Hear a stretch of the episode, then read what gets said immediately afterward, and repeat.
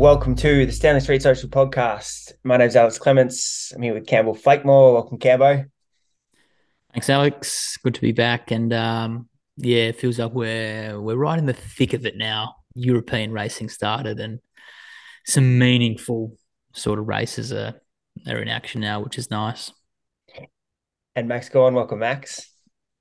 Thank you, Alex. Yes, it's been. Uh, I'm not watching Argentinian stage racing. It's exciting. How's um how's preseason been going? A few practice matches. I've seen. Uh, yeah, we've been good. We played St Kilda um, last week. We've got Richmond uh, tomorrow, actually, down at God's Country, Casey Fields. Um, and yeah, boys are fit, so looking forward to it. I think there's a couple of games on at the moment. I think Sydney are smashing Carlton. Um, and there's another game on that just finished Essendon St Kilda. St Kilda then went and beat es- Essendon, which means we're better than Essendon by a lot because mm. we beat we beat St Kilda. Yeah, yep, that's how it works. Yep. So that's how it works. How much of those other games do you watch? Uh, I watched the opening bounce of a couple of the games over the last two days, but then I I'd switch off pretty quickly into the first quarter because the bike racing started and there's something uh, 14 years in the caper the practice games don't necessarily excite me um, when that much anymore. Like imagine being a pro at the moment trying to keep track of what your competitors are doing through february. There's races left right and center. If you're not in that top tier of rog just worrying about vingegaard and vice versa well, I can, I can, I, I, can help a couple of sprinters. I've just, just, I've just done a sprint tally of what's happening at the moment, and it's been because there's been races everywhere. I get there's been a bit going on, but these are what I call the sprinters and what they've done so far. Merlier's on three, Welsford, Groenewegen, and Magnus Cort, and Vernon, who, albeit one of them was in Rwanda, have all won two. Uh, and then Milano, Jakobsen, Gaviria, Sam Bennett have all won one, and Caleb is on naught. Mm. So all these competitors are multiple times winner, and even some of them like a Milano, Magnus Cort, uh, Gaviria, who we fought with done, are all on one. Um, and that's not even including Arnaud De Lie, and then Van Aert is coming back. So it's a uh, sprinting is interesting. Milano is arguably a lead out man too. So yeah, it was a good, it was a big win. It was a it was a headwind uh, stage that he won in UAE. Um, and doesn't doesn't seem like it's going that well for Ackermann there being UAE's main sprinter. When you, yeah, I'm pretty sure it was last year at the Welter that he won the final stage as well, where he led Ackermann out and he couldn't come off the wheel. Correct. What's well? Let's talk about Caleb then, Maxi. What's your what's your take on uh, friend of the podcast? Friend of the podcast. Um, it's gone. We we gone south as a relationship when I tried to bunk at his house in Mal- in uh, Monaco and he ignored me. Um, no, look, uh, he's he, he just either is the unluckiest man in the peloton in terms of trying to find a wheel and trying to find a chance to get out, or I'm, I'm presuming, and I'm not a cyclist and I ride recreationally. I'm pretty sure you make your own luck a little bit as a sprinter as well. Um, so yeah, he just he's in really good position with 3K to go, then bad position with about 800 to go, which is when you kind of want to be on the right wheels. Cambo, good friend of Mr. Yeah. Oh, listen, yeah, friend of the podcast, friend, friend, friend. Um, listen, he, he's he's in a bit of a drought at the moment. Like, obviously, he's got super close. Like the stage in UAE it was like, you know, it was a photo finish. Um, and and to use Max's word, I, I did like the use of the word caper. Um, in in this caper, it's a little bit of a confidence game. Like if you get a win here, you get a little bit of momentum. Um, keep getting close, keep thinking, oh, okay, it'll happen again and happen again and again. Like Max, Max touched on, you make your own luck a little bit. Um, but yeah, there's obviously some internal pressure, like with Arnaud De Lie just absolutely smoking it um, in serious form probably going to be their leader in you know all the big races coming up in the one days, including Milano San Remo potentially. Um, so yeah, let's let's let's be real. He's under a little bit of pressure at the moment. It seems like everything outside of his sprinting is going exceptionally well, though. Like making making the split at UAE, chopping off with those boys. So it, I don't know what, what where does where does that leave him for Milan San Remo? Could be a good thing. Like you said, his legs are good. Nationals, he was he was good. He got round pretty far, made the split in that um, crosswind stage at UAE. So you know, it could all just be a, a big build for for San Remo. Um, being able to get to that finish is is the most important thing after you know 290k. Being able to get up the Poggio and then being able to to do a sprint after six and a half, seven hours. So um, I guess we'll we'll reserve our judgment until San Remo. Um, but if he doesn't chalk up a big victory there, then um, yeah, there'll, there'll be some questions being asked. I'm sure. Maxi, if you're the um, workhorse in what are they called now? Lotto, Lotto Dstny, Lotto Dstny, um, and you've got the role of chopping off for 200k down um, from Milan to San Remo, and you're the team captain, and you've got Arno De and Caleb Ewan under your wings. How, are you managing that situation?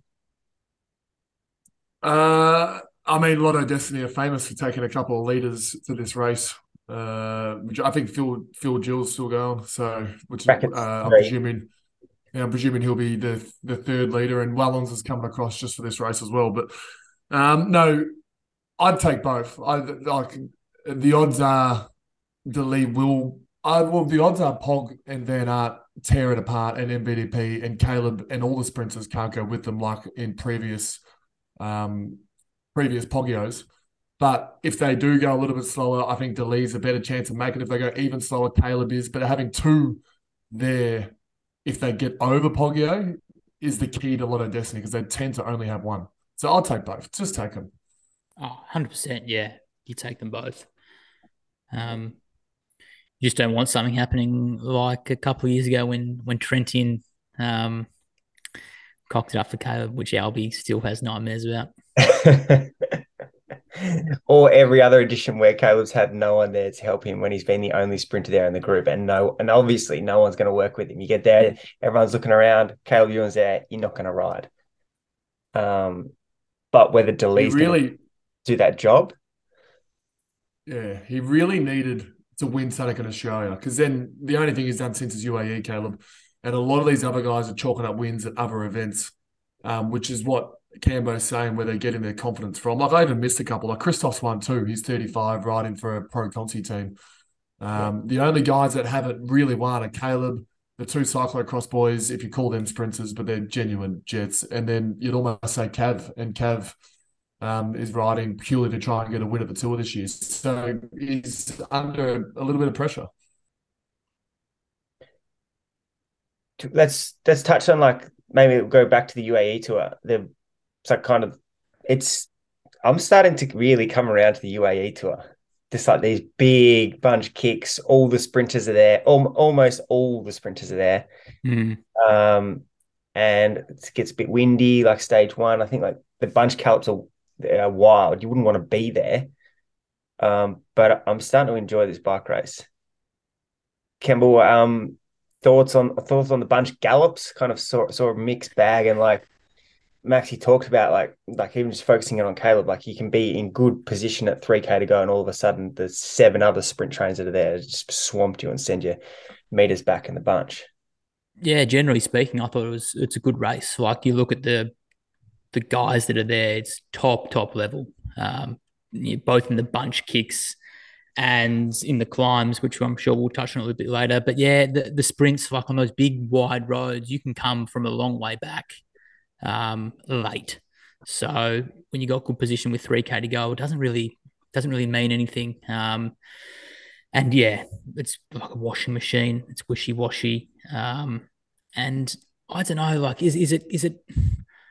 This is all speculation now, but is is Caleb maybe less hungry than what he was when he was 24, 25? Like, is that is that a factor? He's got a family now. Like, I mean, I'm not in the business of boxing on at 70k an hour with riders everywhere and barriers. Like I think that's a, that's something that I think we do have to consider when it comes to comes to sprinting and willing to be, you know, risking your life because Caleb's had some pretty serious uh, crashes um, in the past couple of years in bunch kick. So I think that's that's definitely playing on his mind.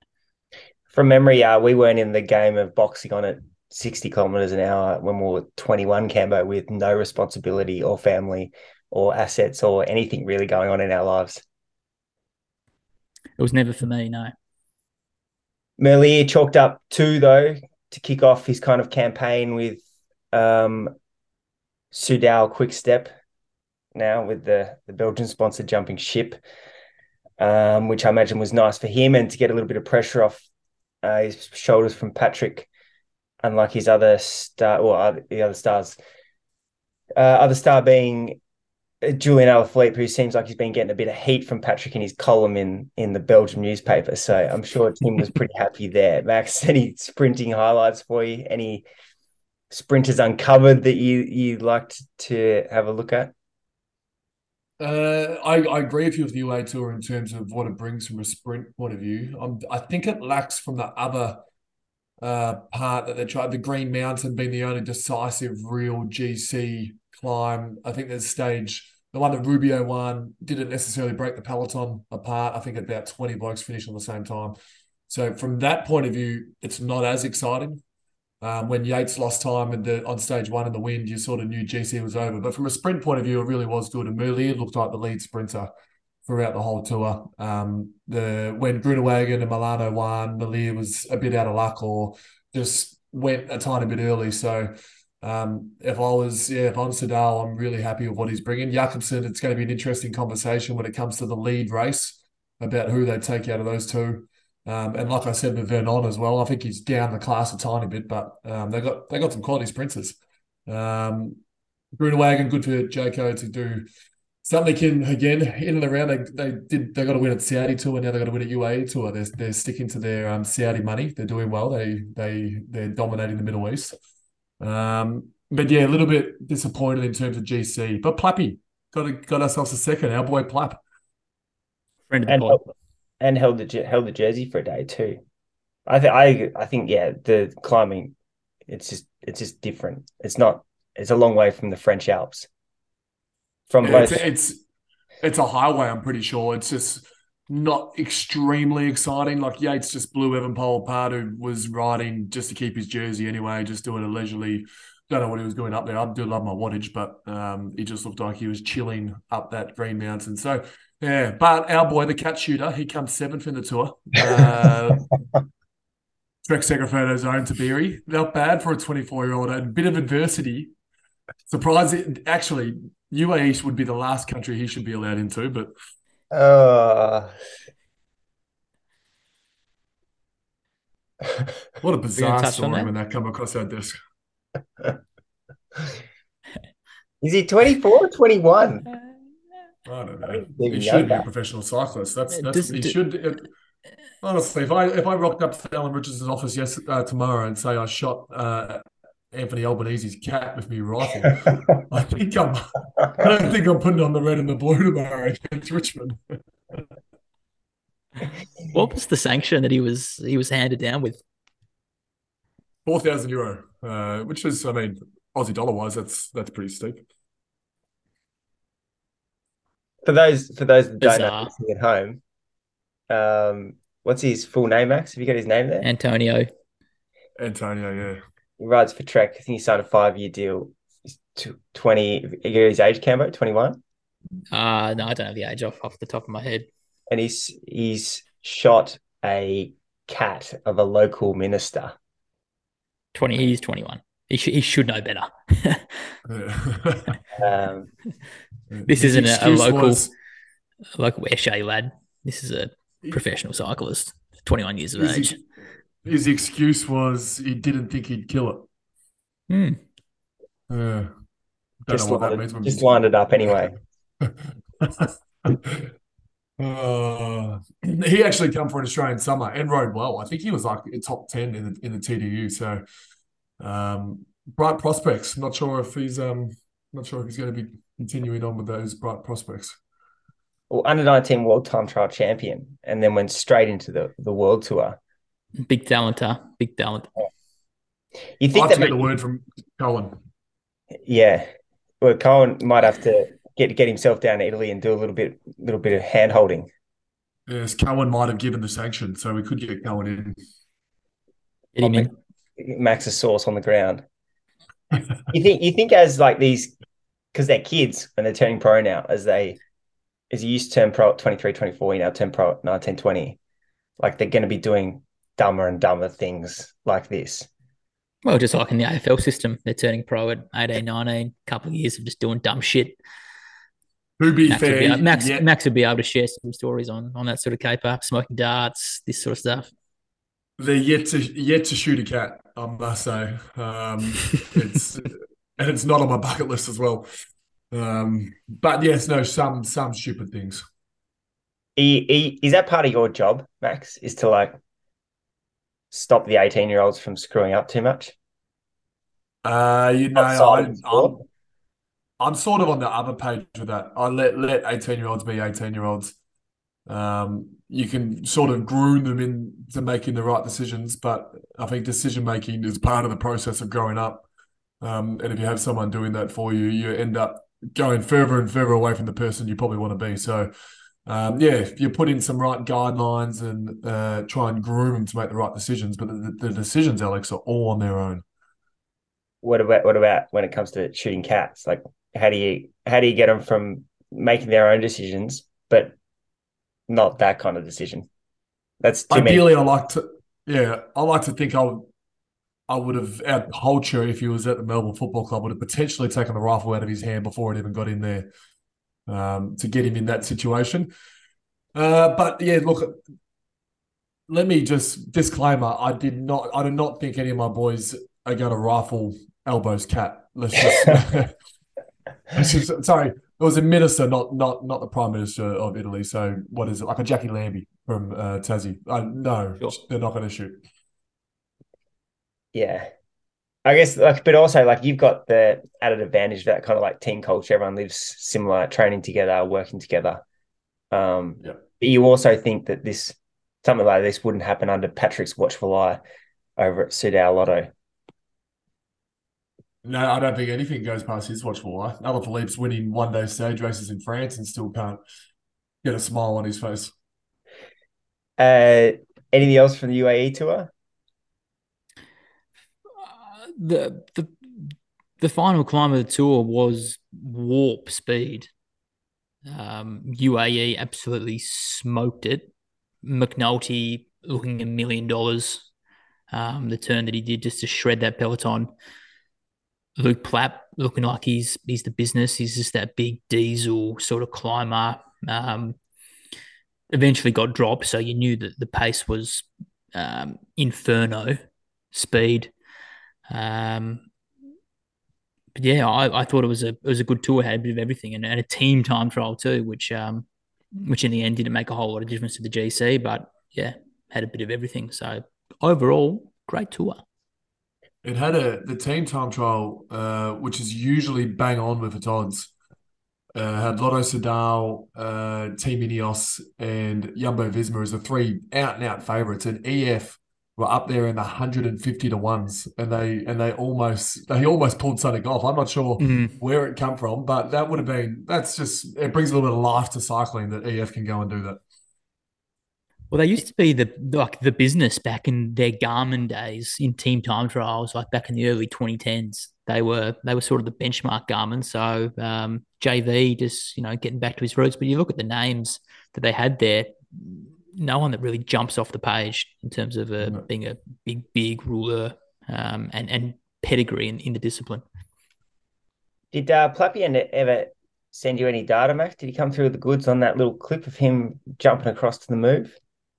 No, I'm still waiting for the sign the signed jumper as well. Um, that a, signed sorry jersey that apparently he signed for me. I'm not sure if it was the I don't think it's the Australian one because I'm presuming he's still wearing that, and I'm, I'm sure there's more than one though. So maybe it was one of those ones.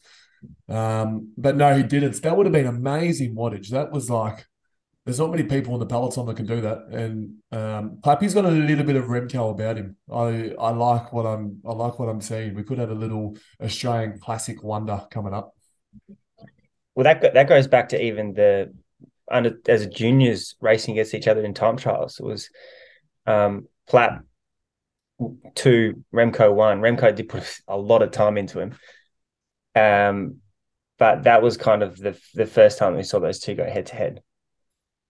The I am just the last little bit about UAE. Remco, I don't think he matches Pog Vingegaard type areas with whatever I saw at UAE. He might be a very far away from being complete fitness, but Yatesy put 30 seconds into him. Um, it wasn't necessarily convincing to put Remco in the same conversation as those guys. I also know that Yates, like obviously Yatesy won that last stage convincingly, but imagine the pressure on his shoulders heading into that final climb, being on that in on that squad, having lost lost the GC, needing to win. Milano kind of takes a little bit of pressure off winning one of the sprint stages, but whoa, there would have been a bit of pressure coming from the the higher ups in the UA that stage. Yeah, you could definitely Imagine, tell the, the way they hit that climb. Imagine pressure. What pressure is like? I've got pressure from Goodwin and Alan Richardson. Imagine the high ups at UAE. the heavies. Uh, you, you've seen what they can do on a global scale. Yeah, the heavies at Bahrain and UAE just stay on their good side. Uh, do we do you want to go to Omloop, the the opening weekend, or do you want to touch on the all the other stage races that the GC boys were at? Just kind of the random events that pop up in February. Uh, I, I I think we potentially because Strade will go straight on from Omloop and Kuurne, really. So we can probably go talk about um, what Vingegaard put 40 seconds a stage on his rivals at uh, Gran Camino in Spain. The mm-hmm. rivals were Ruben Ruben Guerreiro and Herrada, so it wasn't a stacked field, but he's still like if that was a tour, I think he's winning by 20 minutes by the way he was putting numbers on them. Um, I'm not sure if many you guys watched many much of that. I didn't watch too much of it. I just saw some some Jonas highlights. Yeah. So did you see the the climb climb that went through like a cobbled section? Like yeah, the cobbled climb. Yeah. Um, but I think it was only three stages in the end because one got snowed out, and he yeah won by two and a half minutes, and including a time trial where he torched that as well. So yeah, like you said, Just, I don't know don't know the quality of the if the field is up to Pog standards, but um, still to put that much time into people. He looked good. And it's also worth noting that Jumbo have made some pretty good signings over over the winter. Like we saw Sol Volta just suddenly, you know, shredding races apart. I know he wore the the pink jersey in the Giro, whether it was last year or two years ago, but another good signing for them. And and Tratnik, who um who was good at opening weekend, which I'm sure we'll touch on shortly. So just generally, Jumbo Visma have hit the ground running deluxe. And I think and like there was the just no, you continue. Sorry, Albo just to finish on Vingegaard, like he, he's talked about in the past, he like really struggled with pressure and anxiety and getting to races and just performing to come into this year as Tour de France defending champion and just start off on that foot. I think is really important for him because um, last year's obviously he was second man to Pog, uh, to Rog in that squad, and now he's coming in as leader. So it's going to be a massive year for him to to see how he manages that. Good to see him winning as well. Froome would, you know, I know they're slightly different, but Froome would go years without winning, but just taking the GC at tours. So good to see the yellow jersey winning and in Feb as well. That's probably not that common, I dare say, the yellow jersey winning in Feb. Uh, but that's the pressure that Pog put on. Um, is it, I'm not sure if you're buying into the mind games of Pog's cancelling races and then going to other races and then avoiding Vingegaard. But now he's making sure that he gets to Vingegaard at Paris Nice. um, it's it, there's all these mind games going on between the two of them. But Pog put out one of the better mind games and winning his first three out of three races, um, and then dominating GC with a stacked field. I think Enric Mas went with him in the last stage, but apart from that, he smashed Landa, smashed Mas, smashed Geoghegan, um, smashed Jackie Haig. Um, he he destroyed him to your point, Max, about like Froome only winning at Tour de France, I feel like the, the days of building into a season and and not being flying for any kind of a, every event is like kind of done. It's like you just yep. the Vans um, and now Pog and Vina just like turn that on its head. You're just flying all the time now. Everyone's good all the time. Yeah. But yeah, Pog, his mind games. It's going to be a good Tour de France. And uh, we get a, like you said, we get a sample of it this weekend with Paris Those two going head to head. It's yeah, it's going to be crazy. If you have a look what they've done, Pog's got a first, a first, a fourth, a first, a first, a first in February. Um, Vingegaard's very, very similar. He's got three firsts and a and a first overall. Remco, like we just talked about before, he's got a first in a stage uh, and then also an overall at UAE. Um, and then the two boys, we don't talk about them much because they're doing cyclocross. They've just come one, two throughout the whole cyclocross season. We got five guys who are genuinely hot, yeah. genuinely hot. Before we get on the one day, is Cambo any take takeouts from the uh, the other stage races that were going on outside UAE? Not particularly. I think you guys have yeah nailed it all. Like the days of yeah building is just it's gone. You just got to win shit at all times now. Like uh, you know, there's points on the line. There's UCI rankings, all this sort of stuff. Um, and yeah, I think the, the vans have changed that whole culture of of peaks and troughs. You just you're just flying all the time, getting paid good money. So go out and win races. I think that's the expectation now from from guys like Patrick Lefevere.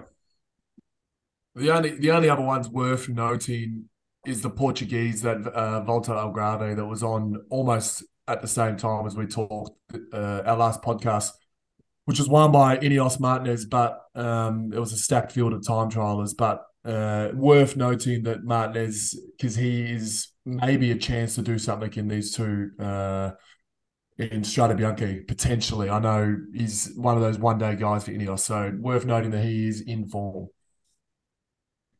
Do you uh do you also want to talk about or just played up Max Moschetti's win? It was the day after that we talked on this podcast last last month that your boy you've been working you've been working with him for years, early adopter on his on his bandwagon from the get go, and he's claimed a little victory. It was big. Um, can you just help me out with the team name? Is it Q three six five or something? I don't know. It was, uh, what's his team came? Yeah, Q three six five Pro Cycling Team. Um, they did. They actually did work in this race. Um, I was watching it uh, for unrelated reasons. Um, we don't need to go into why I was watching it. Uh, a, a, level, what's it called? The level below UCI, one point one or something. Yeah. Uh, I was watching it, but Arnaud De Lie was in hot form, and I wanted to watch this kid just dominate. Um, and Moschetti's beaten him in a in a sprint that um, the commentators, and probably it was Carlton Kirby, was saying that it suited Moschetti. I don't know what uh, finish suits Moschetti over Arnaud De Lie, Jordan Buse, Alexander Kristoff, and Nizzolo. Like, no, none of them suit. I'd pick those five in every other time they race. So good on him. Uh, I hope he's a listener. I'm your, I'm your biggest fan. Can I have some Q365 merch, please? um, that's where Damo is, Cambo. Yeah, okay. I mean, how's uh, bike exchange? Is is this is this Cancellara's team? No, uh, different team again. Okay. Cancellara's riding. I think it's called Tudor cycling of some description. And I think that's level down. I think this kind of suits the old Pro Conti um, level, but they've been winning some bike races. They've got their win. They're probably ahead of Astana in the points. Yeah. Yep. But I've also seen like in the media too, people like taking a bit, bit more note of the points now. Like it's actually a thing. You see that. Well, they I think they think the racing that's happening at the moment is because of the points. I, I tend to lean your way, Alex, where there's just these five guns that are just racing all year and dominating. But um, people are saying a lot of the big guys and big teams are going to all the races because of points. Um, there's some clear losers at the moment, like Astana.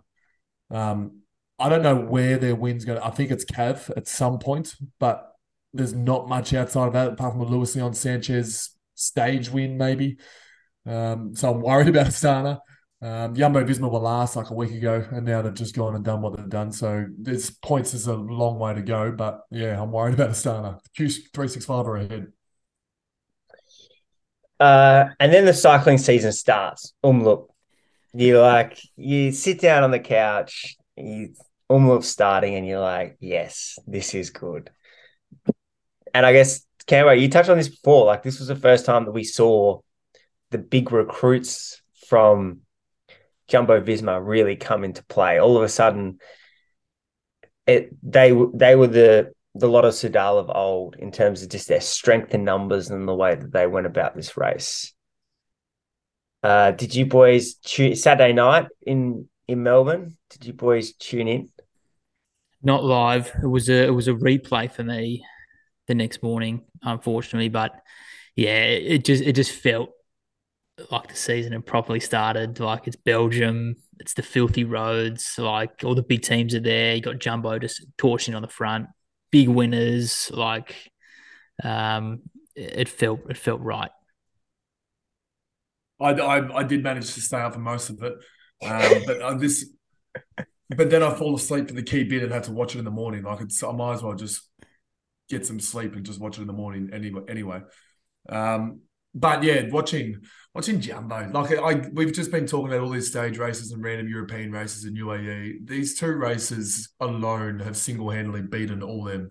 Like they're just they're just great races.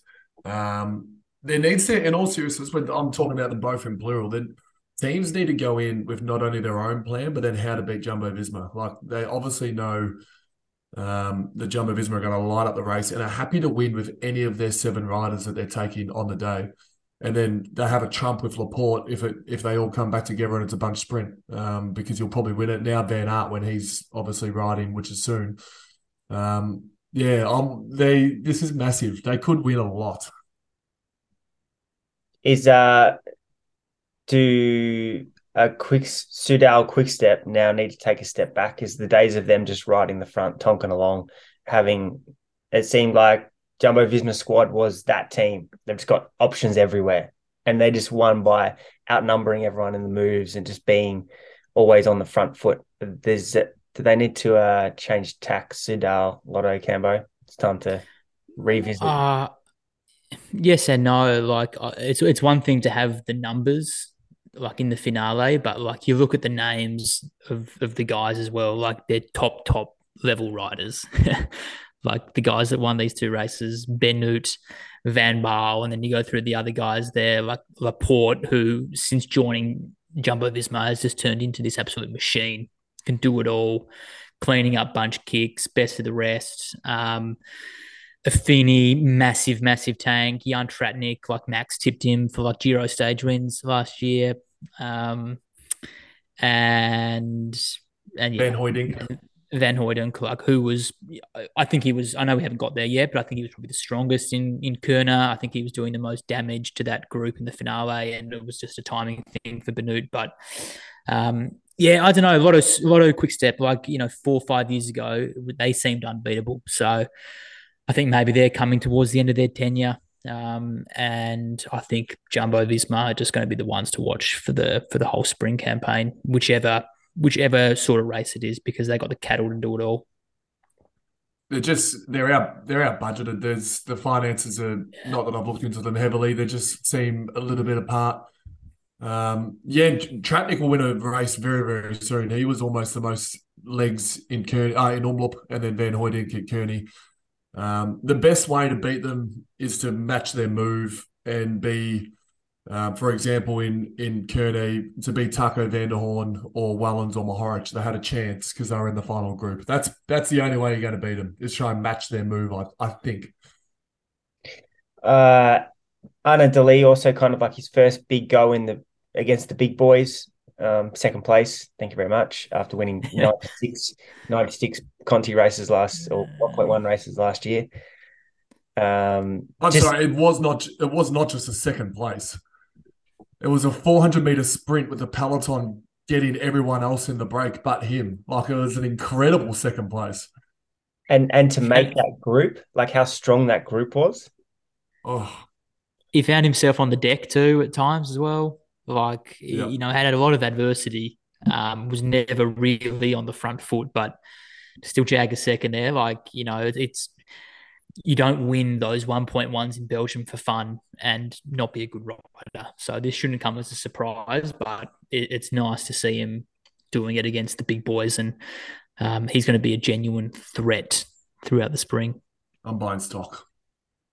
I'm buying stock too. Then Kuurne Brussels Kuurne the next day. Um, it was similar situation. Just one, just just just one last one on Omloop. Yeah. Is Van Baal in, in in the same conversation as like a Paris into an Omloop? Like, is he is he in the Van der Poel Van Aert sort of chat? Like he he does it time and time again. Hmm. No. He's he's, He's not. not, is it's he? different. Uh, Yeah. He's not. Um, Is it because of the negative riding that he did with Ineos for like six, seven years? Like he, if he, if he was wasn't with Ineos, like is he potentially with them? I feel like he's a lot more. No. you'd have to you'd have to think so. It, it's di- it's different. Like I'm sure he can maybe get the same, maybe not the same amount of results. I can get a lot of results, but he just doesn't have the the flair and the I think- panache. Yeah, the pa- the peloton think they can get him. Where Van Aert goes, they don't let him go. Where Van Baal goes, hmm. they reckon they can get him. I think at this stage. Well, probably not again, to be honest. yeah, I guess he spent a lot of time off the front solo with with the group behind that was working pretty well together. Yeah, But I think like it's it's just he just doesn't have that. It's it's not the same as if you had the the vans um, coming in as your race leader and you're like this guy is going to light it up no matter what and he'll be able to get away at some point in some way. He needs a But bit more the of a van- like, later squad. yeah. If the vans go away in Paris Roubaix or any of them, uh, they're not a Strade Bianche. But if they go away, I say Van Baal's with with them. I say he matches them and is in the same group. There's three of them now, three vans. Yeah, I reckon The he's. thing with but Van- he's done. Van Baal- he obviously, yeah, obviously can't sprint. I think. That's the thing. He, can only win solo, which really limits yourself in in terms of how you craft up a finale. Like you've got to go long, you've got to go from 40, 50, 30k, whatever it is, which obviously you're probably not going to win as many races doing that as winning a, you know, in a group of five to 10. So, um, super rider though. Big, big fan of Van Baal. Always have been. That's a great lead into Kuurne because Tiesj Benoot cannot sprint and had to do that exact thing. They're on the they're just back on the front foot again and Kuurne Brussels Kuurne with like two men in that front group. Everything was looking good. Like you said, they've got Laporte as this nice little insurance policy if the group does come back. Um, which he did. He cleaned up the bunch kick. And coming into that final, Tiesj looked so cooked. Like surely he was the weakest guy in that group going into the, when they when they hit that 1k to go when he took that last flyer, last ditched attempt. Well, it was time. It was timed perfectly. Like like I said just before, I thought Van Hooydonk was probably the strongest. He was the one that like really took the legs, took the zap out of Wellens and Mohoric, who were doing a lot of the the chasing. You know, as the big favourites on the big teams, it was up to them. Taco could have a little bit more of a, of a backward seat in that finale. Um, but in terms of like the final move, it was just timed perfectly. He came around that last corner at the back of the group, carried on a little bit of momentum. Um, and Van Hooydonk was at the front, sort of being able to do a little bit of blocking, and it was tailwind. So as soon as he got the gap, um, it was pretty much lights out because if you're the one that chases that move, it's the end of your day. You're not going to win the sprint. So it was it was perfect having two guys in that group and two guys that were were bloody strong and both capable of winning themselves. So it was it was nice to see them get the job done and go one two. And like you said before, Alex, the insurance policy of of Laporte just torched the bunch kick for what was it sixth. So three riders in the top six, like that's taking the piss. And The and other they- two boys are in gen- genuine form, Mohoric and Wellens, I might add. Yeah, uh, which I think plays, plays to Strade too, especially with Mohoric, the way that he was riding through that group. But like those couple of couple of times when Van Hooydonk got a little bit of a gap, the energy that he had to expend to bring that back was uh, what cost him at the end of the day. I guess the um just looking at looking at the result sheets here, just like in, interesting too. De Lie again, like back to back to be able to back up for another long stage race. Um, pick up second in the sprint uh, with the main group, and Jakobsen ninth. I think was an interesting result. Obviously, it wasn't sprinting for the wins. You don't have that quite same drive, but one, the uh, quick step boys not being able to bring the move back, and two, him not winning just starts to build that uh, that challenge that he's going to have to make the Tour de France team and be the guy there. Yeah, I do. I I just don't. I mean, again, the bunch sprint for six. He's beaten by two quality sprinters as well. I think Jordi Meeus was the other one from Bora. Um, so there's. I'm not sure. I'm not sure who who they take. I'm not sure if they take both.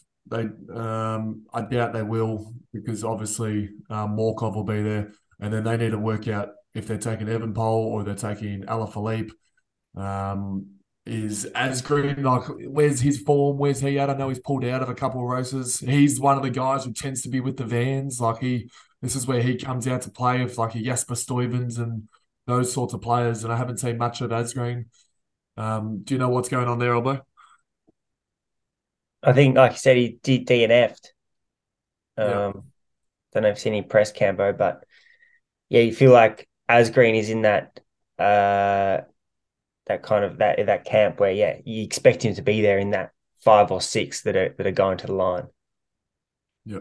He, he yeah, he's got some Van Baal energy, although he did beat Van der Poel in a in a two up sprint, but that was you know after 260k at the end of Flanders, so it's a little bit different. But um, I think this is good for cycling fans generally. You know, people that scroll Twitter with Quickstep, Soudal not being so successful, I think the the more the pressure builds, the more likely we are to see a wild comment or some threats from Lefevere come to light as we get closer to the big ones of Roubaix and Flanders. So the longer this little dry spell goes um, for the big Belgian outfit, I think the better it is for us. They're winning. They're winning. They're winning two stages of UAE and Alaphilippe won, like I said, and a, a stage, a classic race in in in France during the week. Um, Vernon won a tour to Rwanda stage. I'm sure that was high up in um, Patrick's wants. So they're winning, mm-hmm. but they're just not winning the right ones. They're not even present in the right races. Yeah. Not the right type of runs. Hmm. Strade, want to have a little bit of preview now. Look forward. What's coming up? Max's favorite athlete in the world is number one on the start list, and he's making his first. Uh, it's his first race, first road race, but he's done about ninety cross races over the winter. So I don't know if you really call it his first race back. It's his first long race back. He's been racing for an hour. Yeah. So this is the one I'm a little bit. I'd be more comfortable if Wout or Tadej was here, um, because now all they'll all be looking at MVDP and Alpecin have been um, they've been nowhere really. Like they they haven't really had Philipsen going or or Kaden Groves going to races as much yet. They're not really got their legs. MVDP hasn't been here.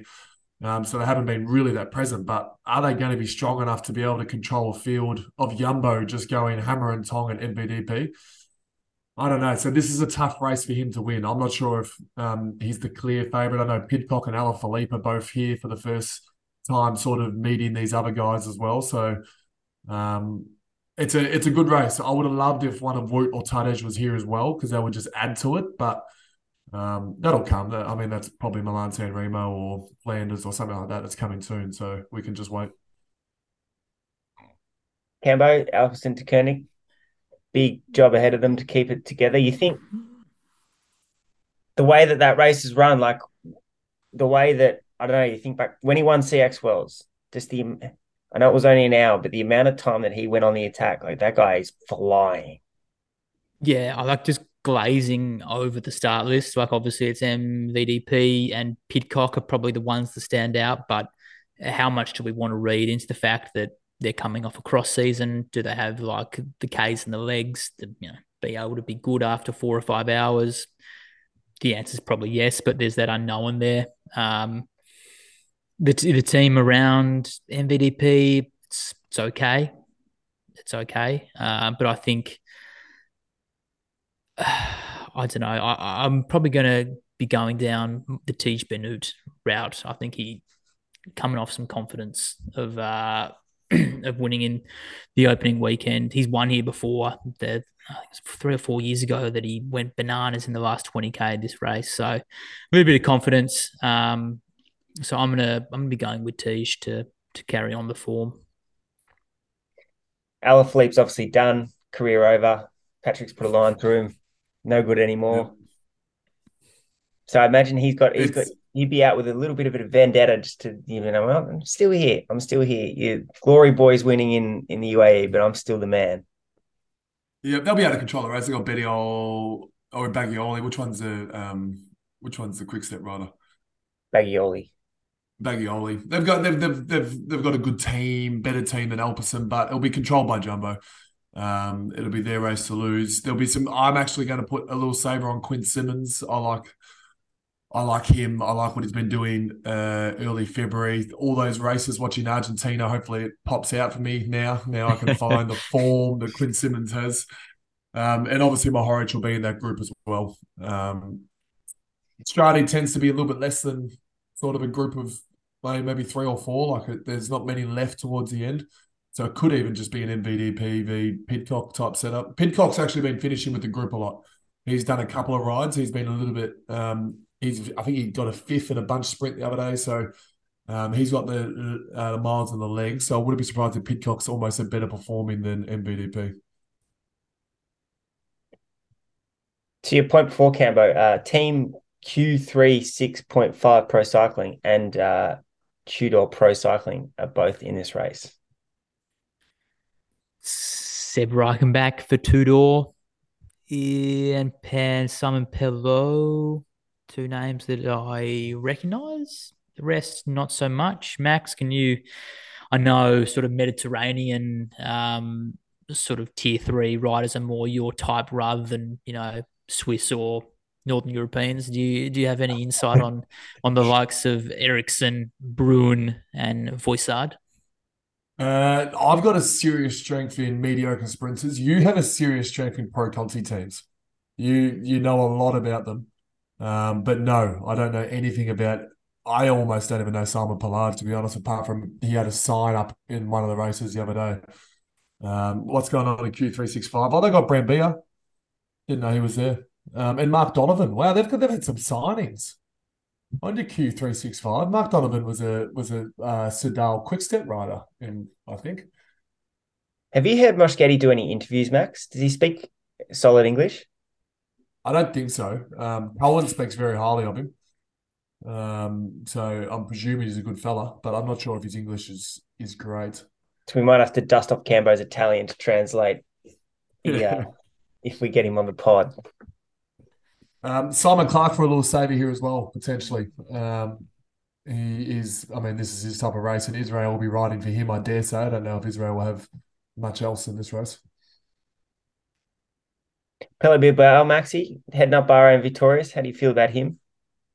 I'm not massive on the climbers here. Um, I know there is a lot of climbing, but I'm a bit bigger on the stronger guys. I'm like Tadej, I'm not sure if you call him a climber from last year, but in terms of Bilbao, Vlasov, and um, a few others being in, in and around the market. I'm just not as sure. I think it's the the strong guys, your Quinn Simmons, your Mohoric, your Tiesj Benoot, um, your Alaphilippe, your MVDPs, and your Wellens. Uh, Groupama FDJ, Thibaut Pinot, top of their list, Cambo. That does that excite you? Oh, it does a little bit. I don't have any really high expectations for Thibaut in this race being a one day race, being in Italy, it's not really going to be a, a, major concern for him. He's looking down the track at the at the big one, I'm sure. Um, I actually don't know what his race calendar is, so I'm absolutely talking garbage. Uh, but yeah, obviously a big Pinot fan, but I can't see him doing too much. Just a couple of names, guys, that I, I wouldn't mind just throwing across your desk. I think UAE generally look all right here. I'm looking at um, Bennett, Covi, Formolo, McNulty, who we touched on before, flying at UAE Tour. Ulissi, never know what he's going to do. Probably a little bit too hard for him, but he'll be there or thereabouts late. And Tim Wellens, um, this is his his sort of race. He's normally flying at this time of year.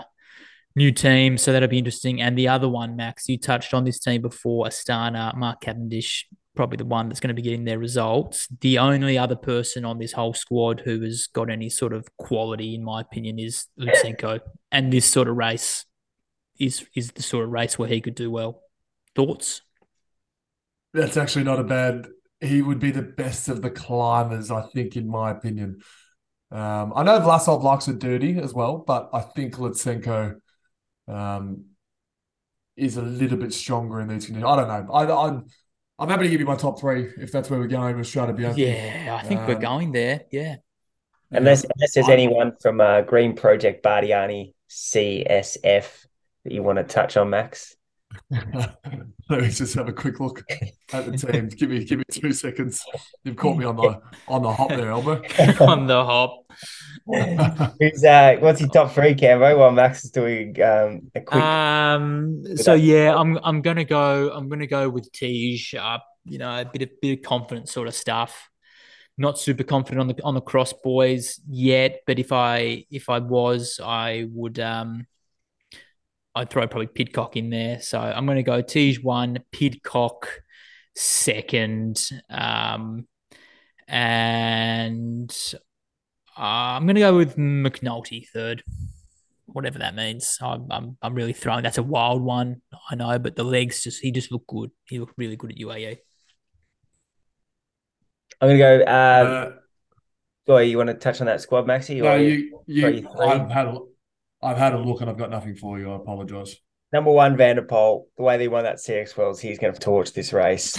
um, number two, Wellens. From his performance on Saturday, he was good in the group, and I think it's just going to be a, a bit of a scattergun approach behind it. Uh, and three, I don't mind Maxi's shout of Quinn Simmons, just another guy that's in that group that goes to the goes to the final. Uh, yeah, I've got I've got uh, Quinn Simmons winning. Um, I just think is there value have, attached to that? Uh, I'm presuming to be in the top line ish. There might be value. Uh, he's not MVP, so there's value. Um, I just think he will get no respect in the group of five that he's in, and he'll have a similar run into a Tiesj Benoot potentially. Um, and the guys around him, um, the lead Jumbo, I can see the Hungarian Valter being their lead. Um, just because of what he, he was a good support for Vingegaard. He's got legs, and his result in this race last year, I think he was top five or something. Um, and then maybe MVDP or Valentin Madouas from FDJ for my round out my top three. Okay.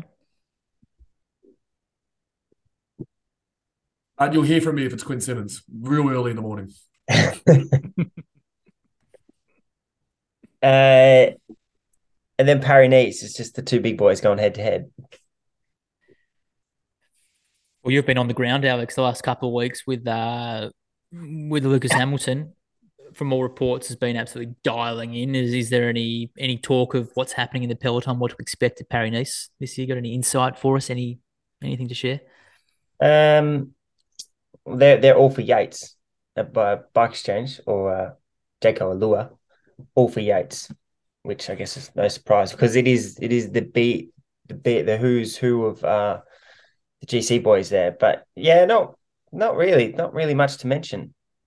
Except I, I was with um was with Lucas for a week and he is dialed in like you wouldn't believe. Kind of most of the time, generally you don't spend much time with them when they're um in season.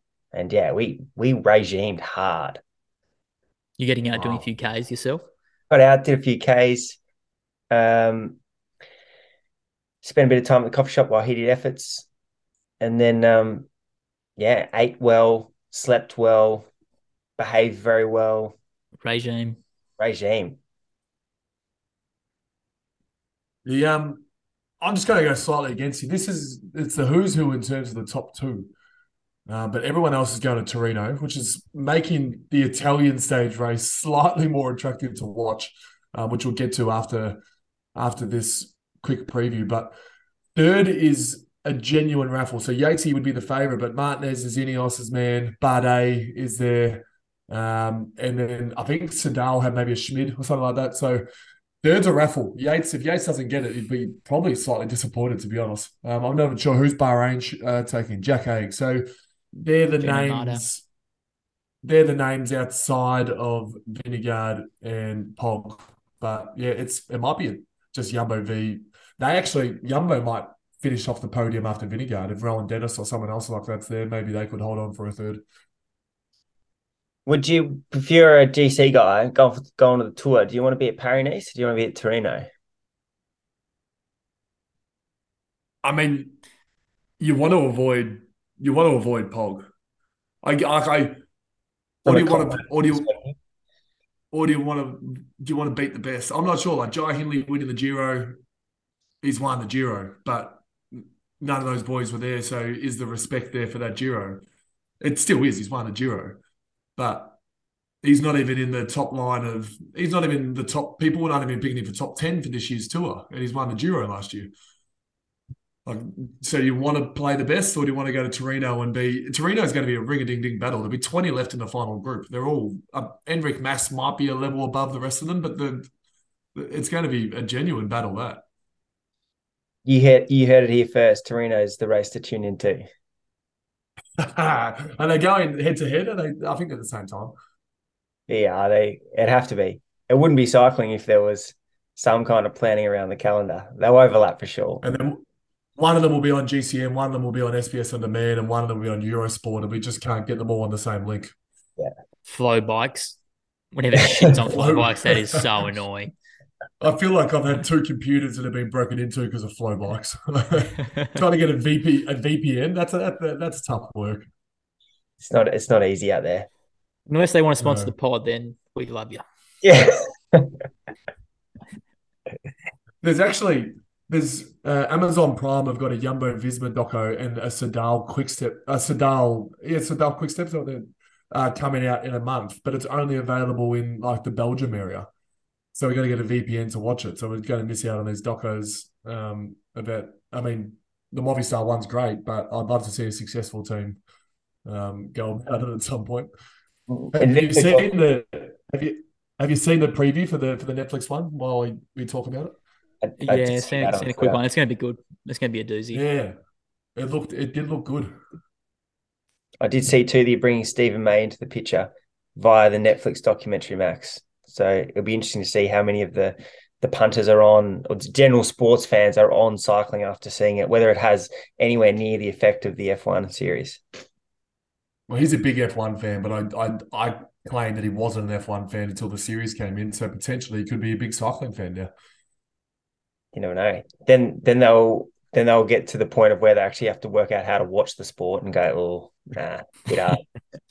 I hope episode one goes into a just a big like the big one that gets people is like uh, how they stay in the yellow jersey, how they stay in front, and like if they finish a hundredth in a sprint stage, how are they still in the yellow? That's what it, it does throw a lot of people. How they the the cute I can't even say that word commutative time that's rewarded. So I hope they explain it all in the first episode, and then for us experienced watchers, they then leave it. Yeah. Um, anyway, Tirreno, Paris What do you want to talk about? do you want to run through the teas? You want to give us your tips? Well, Paris for me, it is it's pretty. A Pog's in better form at the moment, um, so I think it goes Pog, Vingegaard, and then I'm going to run with Soudal Quicksteps to get a third and Mauro Schmid. Vingegaard, two minutes 30, winning a GC in over three days, just not quite enough. Well, the TTT might put him in a good space potentially. I'm not sure what Pog has with him in terms of TTT, so they might have a bit of a gap. But Pog's going to get time bonuses. He's going to get all sorts. Like it's going to be a tough man to keep down. Team time trials. I love team time trials. I think they're like a fantastic spectacle. But I think we need there needs to be more done with the broadcasts to like they're so boring to watch. I feel like we we're we're it's 2023 and we've still got two time checks. That's all they give you. And then you get to sit there and watch the finish line camera while you wait for the team to come through. If you're going to do a team time trial, like, give us some more. There's so much going on in cycling. There needs to be more. CC. What, what, do you, what do you suggest? What are your suggestions, Alex? I think time trialing is almost like F1 now. Like you, it's there's so much to do with the equipment. Um, and so you could just take every piece, like all the data points, all the timing, all the comparison. It just needs to be more live data and uh, updates coming through to actually build some kind of story around it. Otherwise, just it's just six guys going hell for leather on a or eight guys on a on time trial bikes. Just slide into Christa, Christophe Prudhomme, uh, his DMs, Alex, and give him some some tips. He probably listens. So get yourself get yourself a job with ASO. Maybe, maybe. Then I can employ employ you and Max to do the the roaming roaming Brian mics on the on the start line. Any thoughts on Paris Cambo? Tirreno? Not particularly. Not particularly. Like Paris Nice, we've sort of touched on the two big guys. It's going to be a raffle for third. Like it's the big showdown of, of the two guys that everyone's been talking about. We will be talking about for the whole year. Um, and yeah, to get Paris Nice on the Palmares, I don't know if Pog has won it before. Um, huge race, so that'd be cool. And then, like I said, third's a raffle, probably Yates. Um, and then, yeah, you're right with Tirreno being on at exactly the same time. Primoz is there. Um, Jai Hindley, Ben O'Connor. I'm um, just going through the list now. Who else is there? Joao Almeida.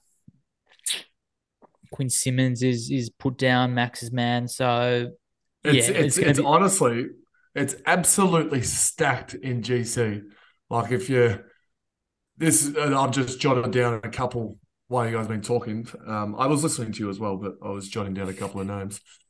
Um, Enric Mas, Arensman, my boy, Yates, Vlasov, Jai Hindley, Mikel Landa, Caruso, O'Connor, Lutsenko, uh, Thomas is there, Primoz, Kelderman, Thibaut Pinot, Alaphilippe, Joao Almeida, and Brandon McNulty. Uh, that's a that's a, that's a GC group we're going to get a different winner every every stage there. The sprinters there, Wout's there, Abs there.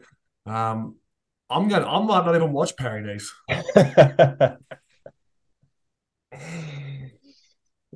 it's all the humans. It's all like the people that are still on planet Earth, the hmm. normal GC riders. Correct. Who you can relate with. Some, the people that suffer. Simon, Simon Yates is going to pick up the easiest podium of his of his career.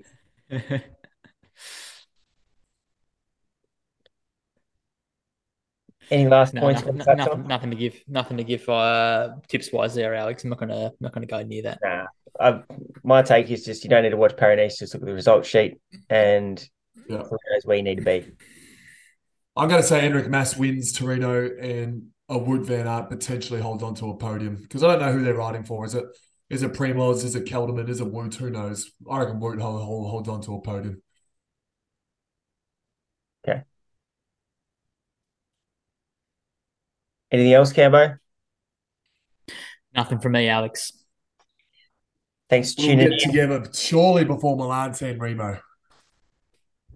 Yeah, when is Milan San Remo? What do we got? It's... Uh, a couple of weekends, I think. Round one ish. Round one weekend. Okay. Well, we'll be able to unpack the D's first win of the season and uh, Milan and Caleb winning Milan San Remo or preview it. That'd be that'd be great. What are they, let's just have they've got Caleb at nine dollars and Arnaud De Lie's at nineteen. Okay. mm. They might they might know something we don't. Follow the money. I would have. Yeah, follow the money. Caleb, it is. Geez, that's a stacked field. Can I can I just name you the top ten in betting there? Yeah. Van Aert, Mohoric, Ewan, Van der Poel, Alaphilippe, Pog, Mads Pedersen, Arnaud De Lie's, Pidcock, Bernard, Girmay, and Remco. that's the who's who. That's that's the Big Ten. What is um what was uh, Ricky Nixon's first management group? The, those twelve players called? I'm not sure. oh, that's. But did you give him a name? Yeah, Michael Matthews is in the second line of bed and it's sixty to one. Cycling. back it's, it's, 60 it's, to 1. This is going to be the luck. best rendition of Milan San Remo ever. Yeah, that sounds good. Oh. Jasper Stuyven's not winning this at 100 to 1 L. Yeah, no, there's there's not going to be any loose last minute break, but last minute flies off the Poggio. Thanks, Max. Uh, Thanks, Campbell. Thank you.